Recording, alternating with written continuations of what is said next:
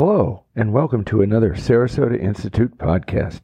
The Sarasota Institute is a twenty-first century think tank that is focused on ten major topics we feel important for the future of humanity. Please go to sarasota institute dot global to learn more. The Sarasota Institute is a nonprofit corporation. Hi, welcome to the Sarasota Institute podcast. I'm Jason Apollo Voss. This continues a series of podcasts on education and, of course, the future of education. Joining me today is Steve Turckes. He is the head of global practice K through twelve at Perkins and Will. He's the principal there as well. Steve, welcome. Thanks for coming. Thanks, Jason. It's my pleasure to be here. So for my first question, uh, talk to us about the importance of place and space in education. I know it's near and dear to your heart. It is near and dear to my heart. Um, it's, it's a little bit hard for me to talk about that without first talking about a little bit of, a, of the history of how we have traditionally designed schools in this country. Um, and you might have heard, the listeners might have heard folks refer to the factory model school, which in my mind refers to sort of that classic uh, school uh, hallway with these sort of cellular classrooms going down either side of the hallway, you know, and metal lockers lining lining those hallways. Um, when people think of school, that's sort of a, a vision that comes into mind. And once you get inside the, the, the door to that classroom, it's typically four walls, and there is a front uh, to the classroom. And you know the front because that's where traditionally the chalkboard was there, and that's where the teacher's desk was there, right? So that type of place, that type of space was designed for a certain kind of, of learning. And that was a type of learning where the, basically the teacher was the vessel of all the knowledge, and they imparted it on all the students, right? So it was very effective at that. It was very effective sort of, sort of thinking about how to teach students in an efficient way. Uh, so the teachers stay put, the students move to, you know, this hallway is where I go to learn English, and that hallway is where I go to learn math, and so on. That's sort of the, the sort of the cadence of your school day. The bell rings in between those. Today, we think about space, we think about teaching and learning very differently. Um, we try to get away from this sort of cellular nature where everybody is te- is treated uh, the same. You know, in other words, when you come in, the, when you walk in the school door in the morning, uh, you are the same as everybody else, and we know that that's just not the case. Our students have their own passions, their own interests, the things that really kind of get them out of bed in the morning. And so most of our clients today are very focused on uh, the type of learning where students are really uh, working in collaborative teams on projects, where they're working in areas of interest to them, uh, where they are working across disciplines, across content areas. So there might be a, a science aspect of your project and a, a history or a social studies types of type of aspect to it. Uh, a mathematical aspect to it. That's all interwoven into a project. That's sort of the, that's sort of the dream, right? That's kind of the best. Uh, this is what we like to see. So, the, but the kind of space, to answer your question, the kind of space that supports that is quite different. Uh, it needs places for students. It needs variety, and it, it doesn't want the sameness. It wants variety. Uh, so, yes, that sort of traditional classroom with a teacher to do a lecture. There's nothing wrong with a, a good lecture. Uh, but you also want spaces for students to work in small groups. You want places for students to do some private um, uh, individual contemplation. Uh, you want to be able to bring a couple of couple of classes together to, uh, to bring in an outside mentor or presenter. So variety, uh, we talked, there's, there's been so much conversation about flexibility. I feel like variety is almost a, a, as important or perhaps a more important uh, aspect in terms of the, one of the, you know, one of the key things we're trying to do in the learning environments today. And I'm, I'm guessing you have a pretty good grasp of what, not just what it's like aesthetically, right, which is an architect's concern, but I'm guessing you've worked with educators and you know that this way of creating space and place for education, it leads to better educational outcomes too, I'm guessing. Yeah, I would. I, I think that's absolutely the case. There's a lot of environmental factors that we could look at outside of what you're trying to do on the, I'll say, the teaching and learning side, that sort of project inquired or project based or active learning type of uh, uh, process that I was just talking about. So, yeah, setting free and clear of that, we, we can look at things like the impact of, of daylight or natural light. We can look at uh, uh, indoor, what we would refer to as indoor, indoor environmental quality. Uh, what's the, you know, how comfortable is the environment? You know, let's say even from a temperature standpoint, we know we get we get outside of certain temperature ranges, concentration falls off. Uh, we know if students can have views to the outside and have what we what we refer to, or I refer to as sort of life views, where you can actually sort of see some green stuff right outside your windows. That's actually a positive thing for learning. Getting outside is is a positive uh, thing for learning. So um, indoor air quality is important. Um, Um, a lot more students, a lot more children today are suffering from asthma. So the more time actually that they're not out of school dealing with that, that they're in school, the better. Um, so that's one aspect of it. But then there's the other aspect that I, I think, the, you know, so those all have positive inputs and impacts on on learning and, and student achievement.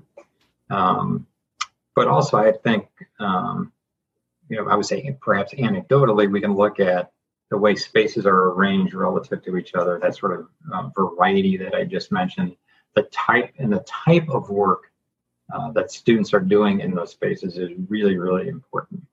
Um, one of the things that you can, that you can easily look at, um, because there's research uh, uh, about this, is engagement. You know, how engaged are students in the learning work that they're doing in schools every day? Um, You're sitting in neat, tidy rows and being lectured at all day. The typical refrain you get from, you know, especially middle and, and especially high school students is, um, yeah, they're bored in school during the day. So, uh, but you know, if, if a student is engaged in what they're doing, if they're excited about it, if they, you can make an emotional connection to that, that that learning has a stickiness to it that just sort of rote memorization doesn't have. I'll tell you what I think is cool uh, about these spaces, and if, for those of you in the audience, if you haven't seen one, Steve delivered a presentation for Sarasota Institute earlier this year where some of these images of spaces that he's helped create are. You should check them out. They're beautiful. But what I like about them is that these environments are a place that people's minds and their physical environments kind of merged together, and I think it's kind of cool. Um, architecture being the only one of the arts that you live within, so uh, it's super cool. Um, so talk to us about future-ready schools. Well, I sort of have been, actually. I, I, yes, I know, I know, but let's draw it out explicitly. Okay. Um, I think when I think about future-ready schools, I think about uh, any number of, um, both on the, I would say, the the curriculum and the pedagogy side of that equation, and then on the space side. Already alluded to any number of things on the space side, you know, relative to uh, the environmental quality, uh, light, sound, light, uh, acoustics, thermal comfort, indoor air quality, uh, uh, ver- ver- variety in space, uh, in texture, in color. All those things have have an impact um, on the pedagogy side. Um, it is, uh, I would say that a lot of what I've been talking about would fall under the umbrella of uh, what we, what we, there's a big conversation about student agency today. In other words, how much control does that learner have of their learning, of their path uh, on a daily basis, on a weekly basis in that educational environment? Because typically, traditionally, and this is still pretty much true today, quite honestly, for in a lot of places, it's not true everywhere. There's shining examples of really innovative schools doing really cool work, but pretty pretty typically, though, you know, a student shows up, they know exactly what they're doing that day, what class they have to be in at what hour, and what's going to happen in that class, um, and they're told that. That's is I guess is, is mostly my point. You know, you need to take, you're going to take biology your freshman year, you're going to take Um, chemistry your junior year, you're going to you know, you're going to take physics your you know your senior year. Um, that's that that order is kind of prescribed for them. Uh, but student agency, where students have the ability to um, explore things that that are interesting to them, that are that they are passionate about, where they're dealing with uh, real world problems and they're working with other students. Uh, solving real problems, and you'd be amazed if you just let students, uh, if you turn them free in that way, uh, the amazing amount, the amazing work that students will do. I mean, just just mind mind blowing, amazing work, impactful work, right? Um, so when I think about that type of learning, there's one project in mind that that I've worked on that I uh, particularly proud of. And it's a, it's a project that uh, sits in um, uh, in a Kansas City suburb. Uh, it's the Blue Valley CAPS. CAPS stands for the Center for Advanced Professional Studies. And that's what I've been describing is exactly what these students do on a daily basis. It's a high school program.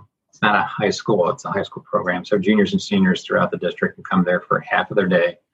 They come to study things like um, uh, engineering, uh, uh, Uh, uh, aviation, uh, nursing or health sciences, international business, arts, communication, uh, any uh, bioengineering.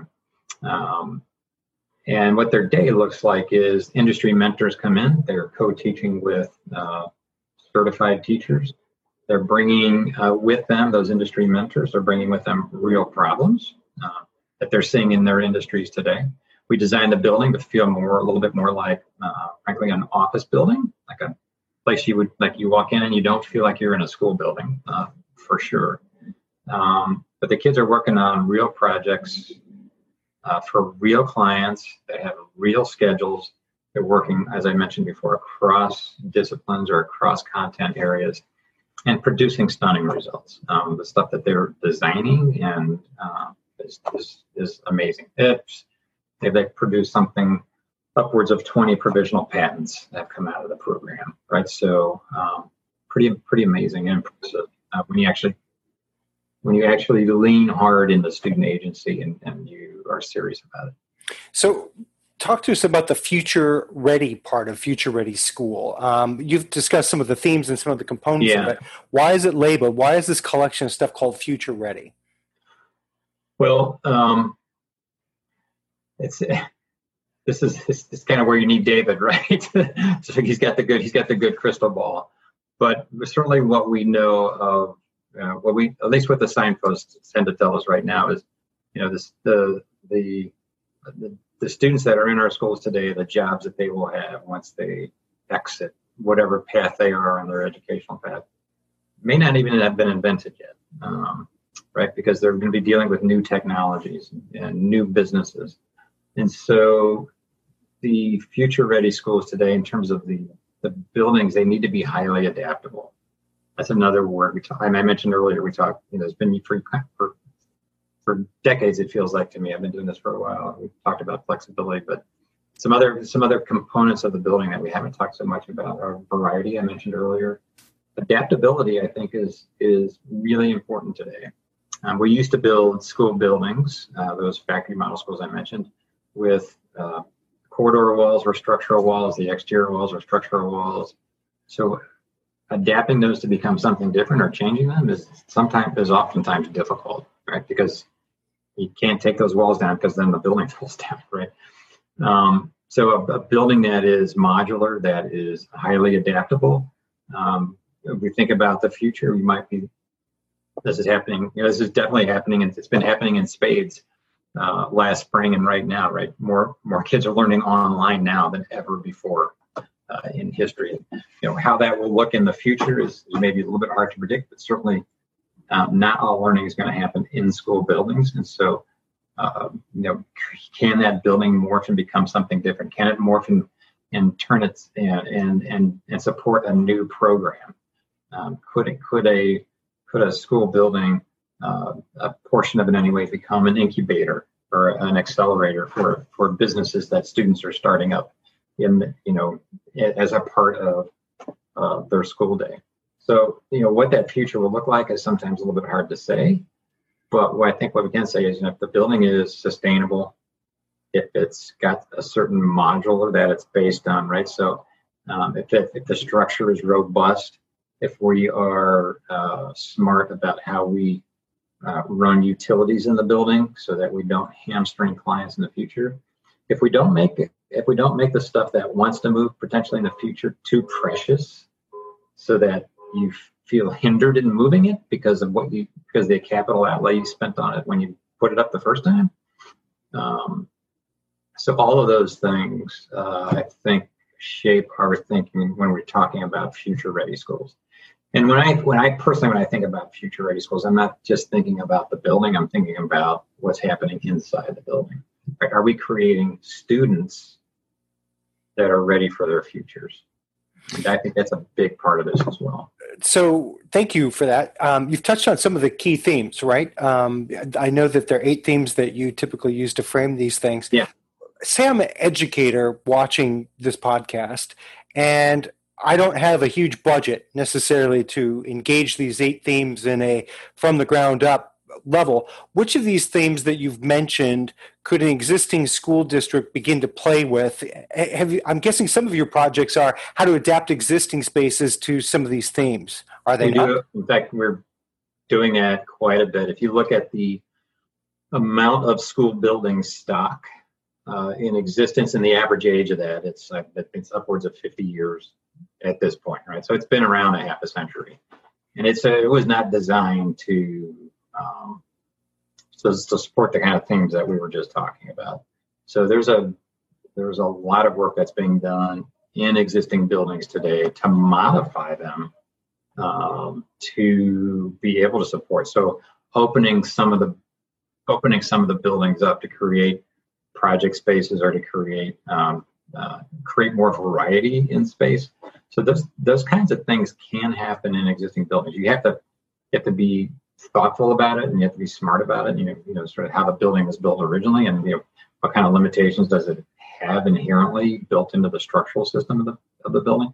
But we often find that there are ways to to inject into those, even those fifty or even older, fifty year old or even older buildings. Some, you know, maybe not all, but some of the aspects of the things that that we're talking about. But variety of space uh, is. I think a, an important, an important, important consideration. Having places, if at, if at the end of the day, what I, what I tell staff working on projects, what we, at the end of the day, where we, where we end up is a corridor and classrooms on either side of it, we failed, right? We failed our clients if that's where we end up. So you mentioned just briefly, you t- you touched on it uh, about COVID. You know, you said, I think this era, I, obviously it's a vast social experiment that we're all engaged in right now. Yeah. For an architect, it's got to be an especially interesting moment. An architect who works on education stuff, how? What are some of the things, not conclusions necessarily that you've drawn, but this moment has caused a rethink for many people on so many levels. This moment that we find ourselves in where people are being forced to work remotely, like you and I, like mm-hmm. the students are, how's it affecting your thinking? And are you trying to think about, hey, how can I deliver an education space? And maybe my role as architect is to be less married to a specific place. And how do I get portability? Or like, what are some of the cool thoughts that this moment has forced you to consider that even if you haven't drawn a conclusion, you would never have thought of before? Yeah, it's it's it's been a it's been a very interesting time for all of us, right? Uh, without a doubt. But relative to schools, we've done a lot of thinking and just about the impact of COVID in in schools, and um, uh, sort of tangential to your question, you know, sort of created this roadmap for our clients in terms of, you know, that we posted up on a microsite about, you know, things they should think about to, when they're reopening. Um, but beyond that, right, sort of, I want to think about sort of post-COVID, the impact of COVID. Um, any number of things come to mind because there's buildings that we're designing right now. So some of our clients are asking us about, okay, you know, there, there are predictions, right, that this pandemic we're living through is not going to be the first one we're going to see. It, it may have been a big increment from the last significant one uh, that we saw in the Uh, uh, uh, in the uh, nineteen eighteen era, uh, but there's predictions they're going to come more frequently. So we hope that's not the case, but you know, things around um, uh, the types of materials that we specify, you know, uh, that we are creating surfaces that are easily, that can be cleaned easy. Uh, we had for years been um, using um, sort of uh, uh, uh, hands-free uh, faucets and toilets and, and restrooms, but having, you know, no barriers to the toilets, uh, uh, to the to the restrooms is something that we're looking at. creating opportunities, uh, more and being more intentional about outdoor learning opportunities is something we're looking at. Uh, we're looking at and talking to our engineers about uh, the what kind of mechanical systems should we really be putting in our schools today, so that we can increase natural ventilation, we can increase filtration rates.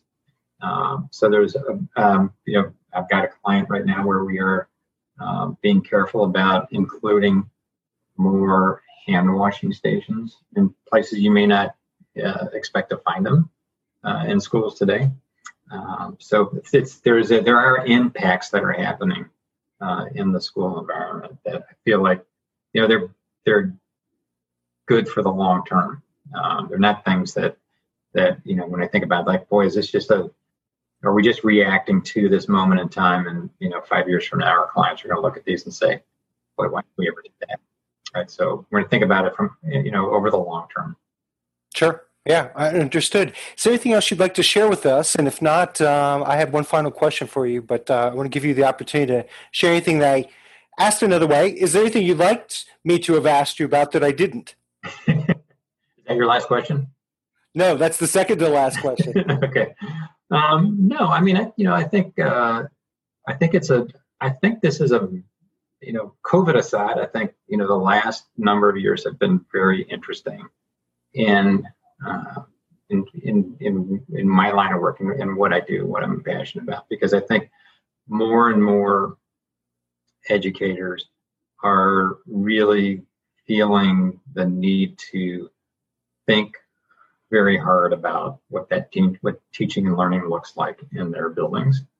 And there is a much higher level of understanding and recognition that the kind of space that we wrap around that learning, uh, the kind of furniture we put in a building matters. Like, it actually matters. Um, it's not anymore just, you know, sort of give us the hard, give us the four walls and the hard plastic desks.